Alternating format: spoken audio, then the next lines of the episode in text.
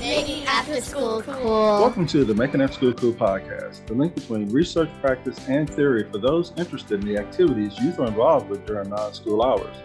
The Making After School Cool podcast is produced by Case for Kids, a division of Harris County Department of Education. And I'm your host, Mike Wilson. Today's episode focuses on how educators and youth leaders should welcome diversity in their schools and programs. Several studies and articles indicate that Houston is the most diverse city in the nation. One such article, written by A.J. Miseretti, indicates that Houston has no ethnic majority, and nearly one in four residents are foreign born. As a result of the city's changing demographics, the level of diversity on school campuses continues to rise. The consequence of having an increasingly diverse and multicultural student population has increased the importance for educators and youth workers to create culturally responsive and welcoming atmospheres. To discuss this issue is my guest, Dr. Stephen Cherry. Stephen is an associate professor and program director of psychology at the University of Houston Clear Lake. His research interests include immigration, religion, Asian Americans, and civic life. He is the author of Faith, Family, and Filipino American Community Life and the co editor of Religious Movement Across Borders. In 2006, he received the Society for the Scientific Study of Religion Distinguished Article Award. Additionally, he has served as faculty fellow at the Kinder Institute for Urban Research at Rice University. Stephen, welcome to the Making After School Cool podcast. How are you doing today? I'm great. It's my pleasure to be here. Thank you. I appreciate you taking some time. Um, I would like to get started with some of your background information. Can you tell our listeners how you got interested in diversity issues? I think that's both uh, personal and professional. Right. So I uh, I grew up. I was born and raised in New Orleans. Uh, grew up in a diverse community. Uh, moved to Houston. Moved into a diverse community, and now as an adult, married into diverse communities and have a multiracial um, household. So, from a personal level, uh, very interested in the dynamics of the communities I've lived in, the dynamics of my own household. And at the professional level, um, I'm in the Department of Sociology at, at uh, UH Clear Lake and just very interested in the changing dynamics uh, that immigration, I'm, I'm largely an immigration specialist, the, the changing dynamics that immigration brings to the United States um, politically, culturally, religiously, just how that demographic transformation is impacting uh, the country. Now, I heard you say in a previous presentation that Houston's diversity is different than the level of, the level of diversity in the rest of the U.S. But eventually, the U.S. will look like Houston. So, how Houstonians handle diversity issues now, the country would follow. Can you explain that statement? Absolutely.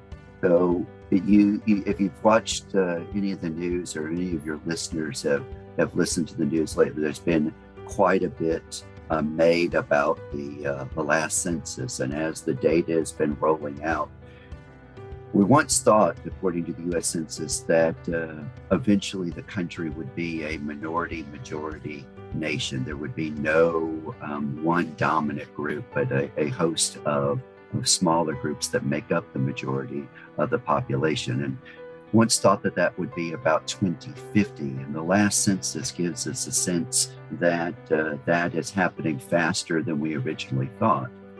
What makes that interesting for Houston is that we're already there. Uh, you kind of started that off uh, as we began our talk today. When you look at the dynamics of the Houston metropolitan area, uh, you know, not just Harris County, but the, the surrounding counties that make up the metropolitan area. Uh, Houston is the most racially, ethnically diverse metropolitan area in the country. So when you look at kind of the balance of groups in the Houston area, we are a reflection of what those future projections are going to look like uh, in the United States. Looking at the um, last, I guess, you know, looking last couple of decades of our mayoral history, um, our candidates in um, in Houston, not just the candidates, but those who've actually become our mayor, you see a reflection of this politically, where we actually have the most diverse history of mayoral candidates of any major metropolitan city uh, in the United States, meaning that you can't get elected in the city being there or addressing singular issues for a single community. You have to campaign on, make promises, and address the diversity of the city to get elected, which means that we've had white mayors and black mayors and straight mayors and gay mayors and you know you name the gamut and socioeconomically um, and that's a reflection of how that works and there's a historical precedent this next question is twofold First, please explain why it is critical for people working with students during school and after school recognize the diversity youth circulating throughout their campuses? And secondly, what type of pre planning should they be doing prior to students arriving? I, I would like to say, just just, uh, just as a humanist, I, I think it's important that we embrace all of humanity. But unfortunately, that isn't for everyone not everybody is going to go in doing this work, doing what's right in terms of embracing their the diversity of their student populations because it's the right thing to do. And so, what I always like to say is that we don't have a choice, right? Um, when you have a city as balanced racially and ethnically as we are, when I say balanced, uh, I mean, there are some larger than others. Uh, don't get me wrong, but in terms of just you know being a, such a multiracial, multi-ethnic um, society, the students that come to our schools come from these communities, and we can no longer think in a model that only addresses one community or part of a community because we're losing the opportunity then to educate the communities that we serve. And if we don't go into it with the mindset that we have to do this, if we don't go into it with the understanding that if I only teach this, I miss these communities, the force, right, the coercion there is that I, most educators don't want to lose any of their students. And students know when you aren't addressing them. Students know when you're not interested in their community, in their issues. So, if you're interested in trying to educate, which is what we do, then if you're not going to do it for the right reason, you have to do it because you're going to lose your students. And there's a great deal of work that has to go into that. You know, when you try to go into a setting and know that you are going to be educating diverse communities. Number one, you've got to know yourself, right? You've got to know what you don't know about the communities you serve, and you need to go in and understand, do your homework, do your research, and understand those communities with the best understanding, knowing that an individual student doesn't represent their community. They don't speak for their people, right?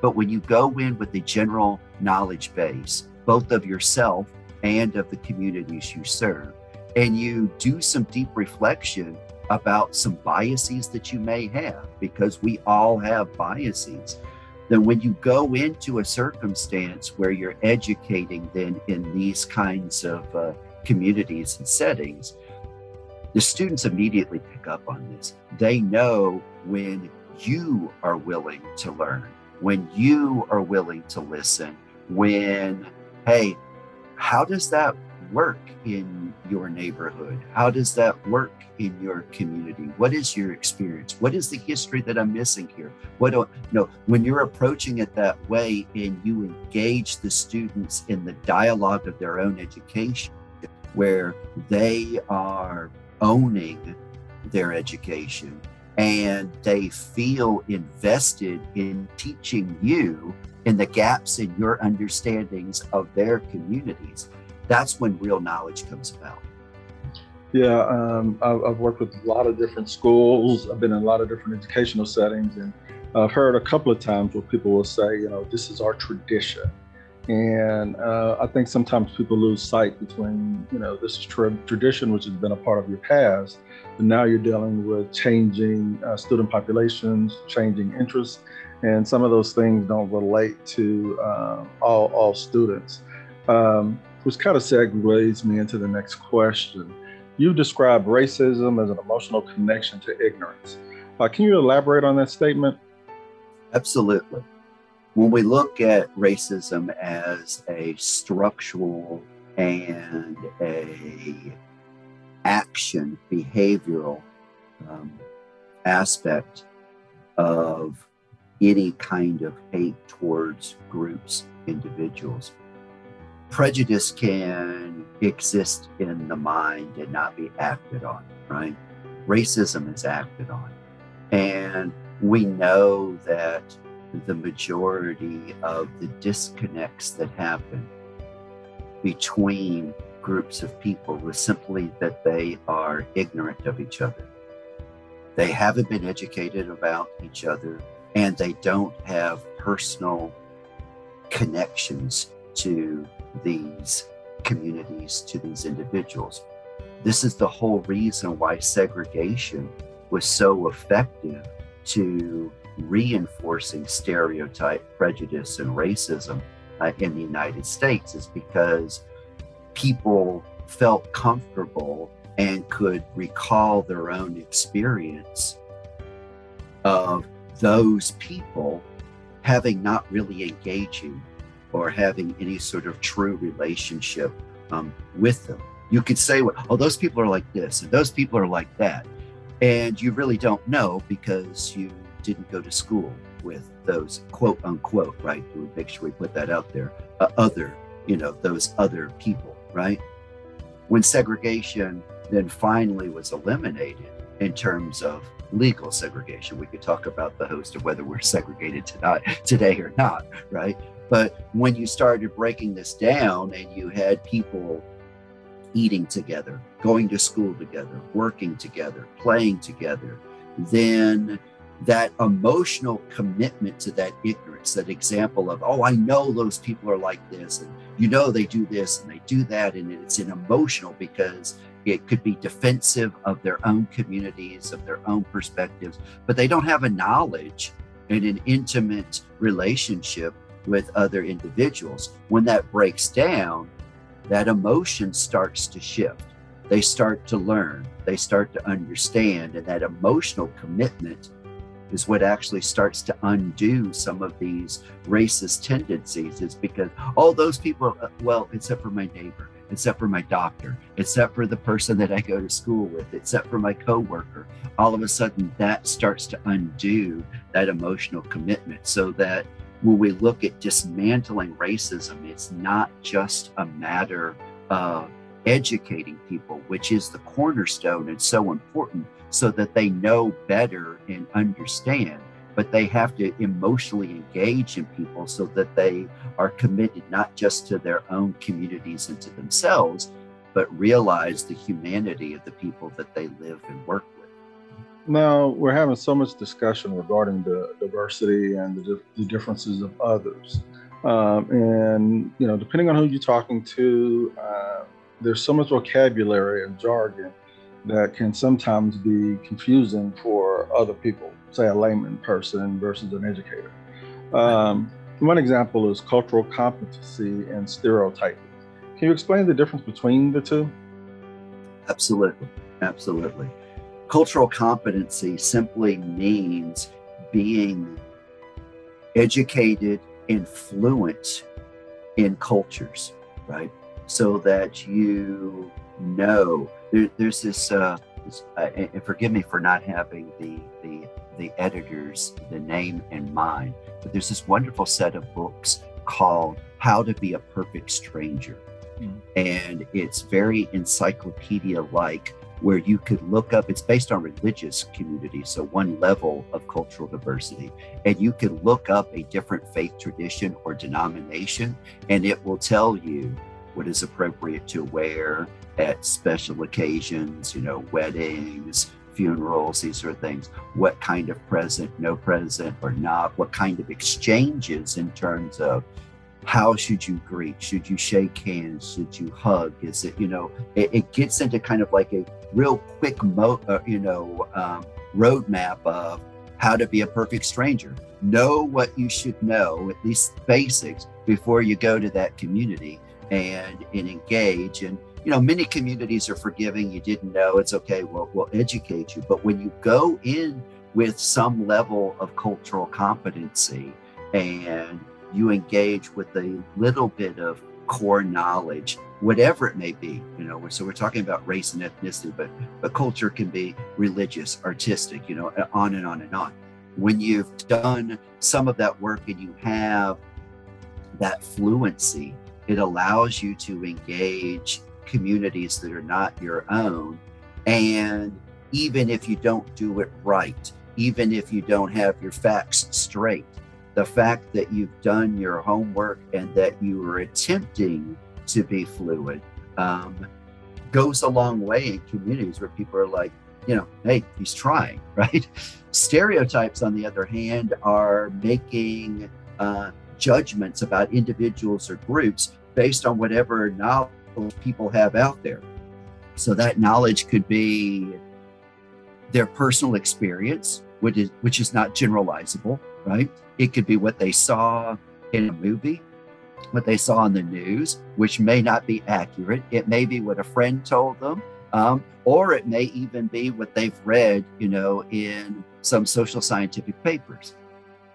The interesting exchange that I see between cultural competency and stereotyping is that you do have individuals from time to time who feel that they're culturally competent going into a situation and instead of asking and engaging and dialoguing, make the very assumptions, oh, you're like this, so hey, and and they end up turning that cultural competency into stereotyping, right? And you can see then that that individual is coming from a good space, right? That they're that they're trying, right? But that's the level at which you know someone's attempt at cultural competency can lead to stereotyping. And that's a very, a very important line to know. But instead of assuming that you know and it's right and you have the facts straight, right? That you engage in dialogue, you know, and you ask, hey, mind if I shake your hand? You know, just like, you know, if we were to go out to eat, what kind of food would you like to eat? Are there any kind of dietary restrictions that you have instead of assuming, you know, or whatever it may be? Yeah, I think that's one big hurdle that we have to get over is the fear of asking questions. I think, yes. you know, it's easy to just assume certain things and we don't want to come across as being dumb or ignorant or um, maybe putting a person on the spot. But, uh, you know, ask questions and not being afraid to learn about them as individuals as well as the cultural group, I think um, can resolve some of the you know stereotypical things that, that often come up. It's sort of it's a really important point, you know, because we uh, we really the majority of us have not been raised in a society that has given us the proper tools to ask those questions. Right. You know, Eric Holder said that you know in terms when it comes to to, to, to race that Americans are cowards. Yeah. It's the one it's the one conversation that we're afraid to have, but it's the one conversation we should be having. Yeah. And the reason why we're afraid to have it is because we don't know how to ask the questions and we don't we don't know how to go in because we've never been taught, you know, how do you do this and, and what's the right way and how do you put yourself out there without then, you know, you, you, you talk about a, a, a cancel culture how do you put yourself out there in earnest, trying to learn, trying to make a difference with the fear that it comes out wrong and somebody completely labels you as this or that, when actually you're the very person who is the ally trying to make a difference, you know? Just yeah. didn't have the just didn't have the tools to be able to say it in the right way or engage it in the right way. You know? Yeah, and that kind of leads me to the next question. Um, you know, there's all kinds of aspects of diversity. Um, one such is cultural variation, as well as an individual variation. How do these two aspects make a person unique? You know, people make assumptions about where you're from and you know where you grew up and what that means and these kinds of things. And you're obviously influenced by those cultures but it has absolutely in some cases nothing to do with how you're raised or what the experience was in your own household.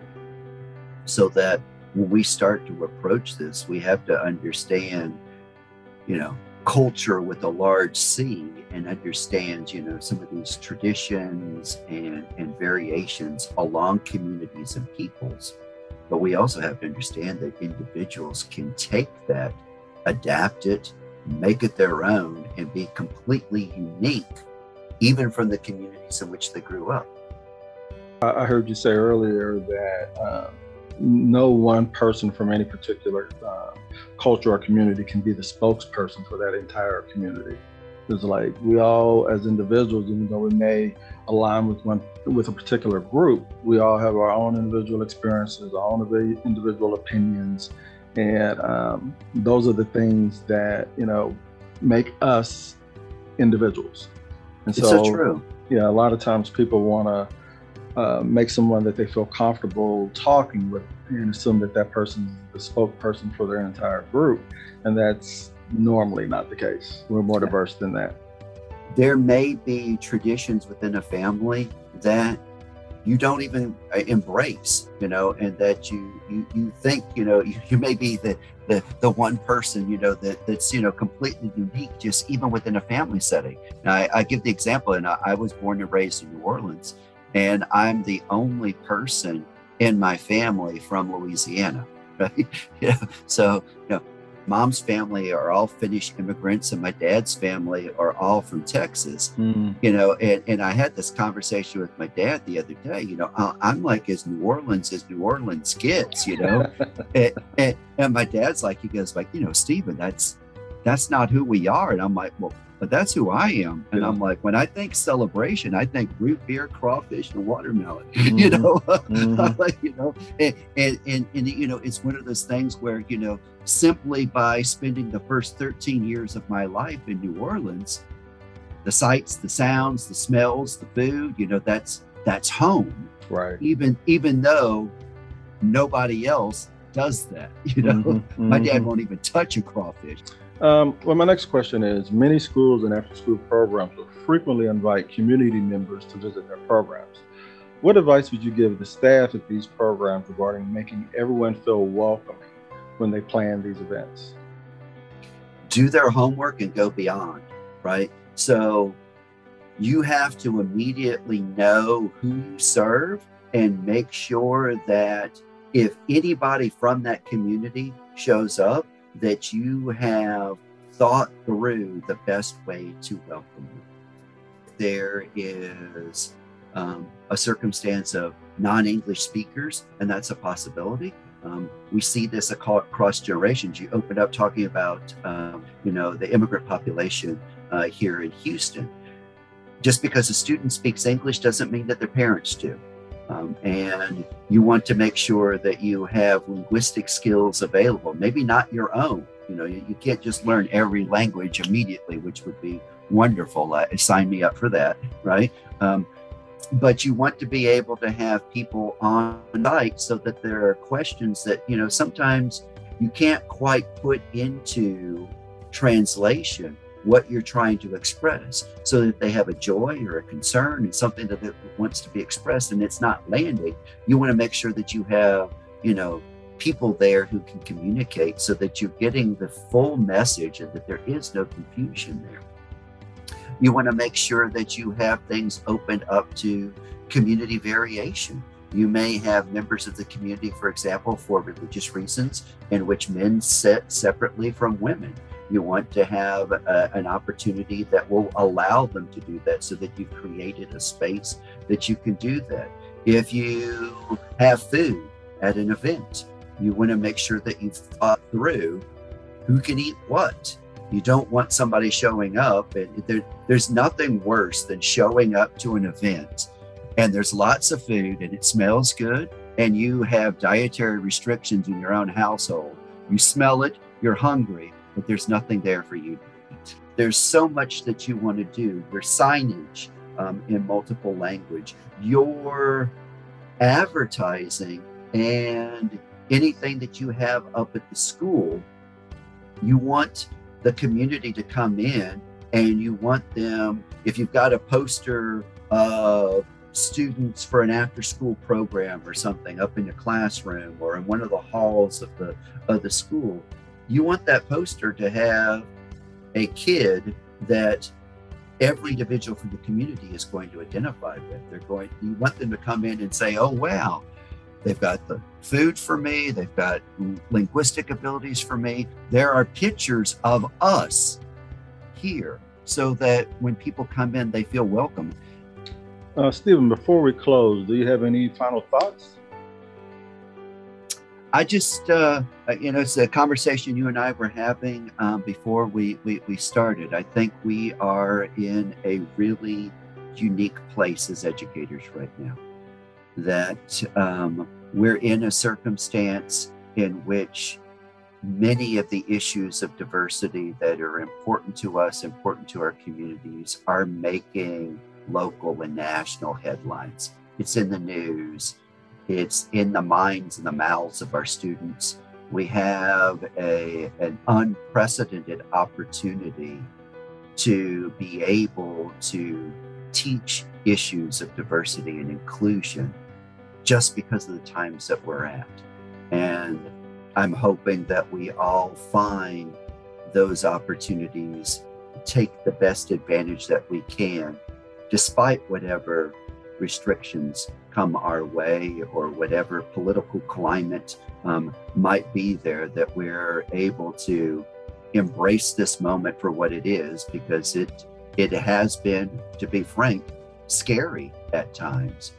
You know, there are things that those of us as educators, we've known this all along. Some of the things that are going on in terms of rampant inequality and you know, you know, this sort of issues, we know, but it's out there now where we can see it, we could hear it even more. And so we've got a great opportunity.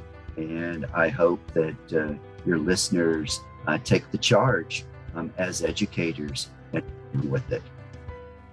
Well, Stephen, thank you so much for being my guest on this episode of the Making After School Cool podcast. I really appreciate your insight and your wealth of information on this topic. It's been my pleasure. Thank you. Anytime making after school cool. As always, I want to thank our listeners for joining us, where our topic is welcoming diversity in schools and after school programs. Please join us for future episodes as we continue to explore issues relevant to the after school time field.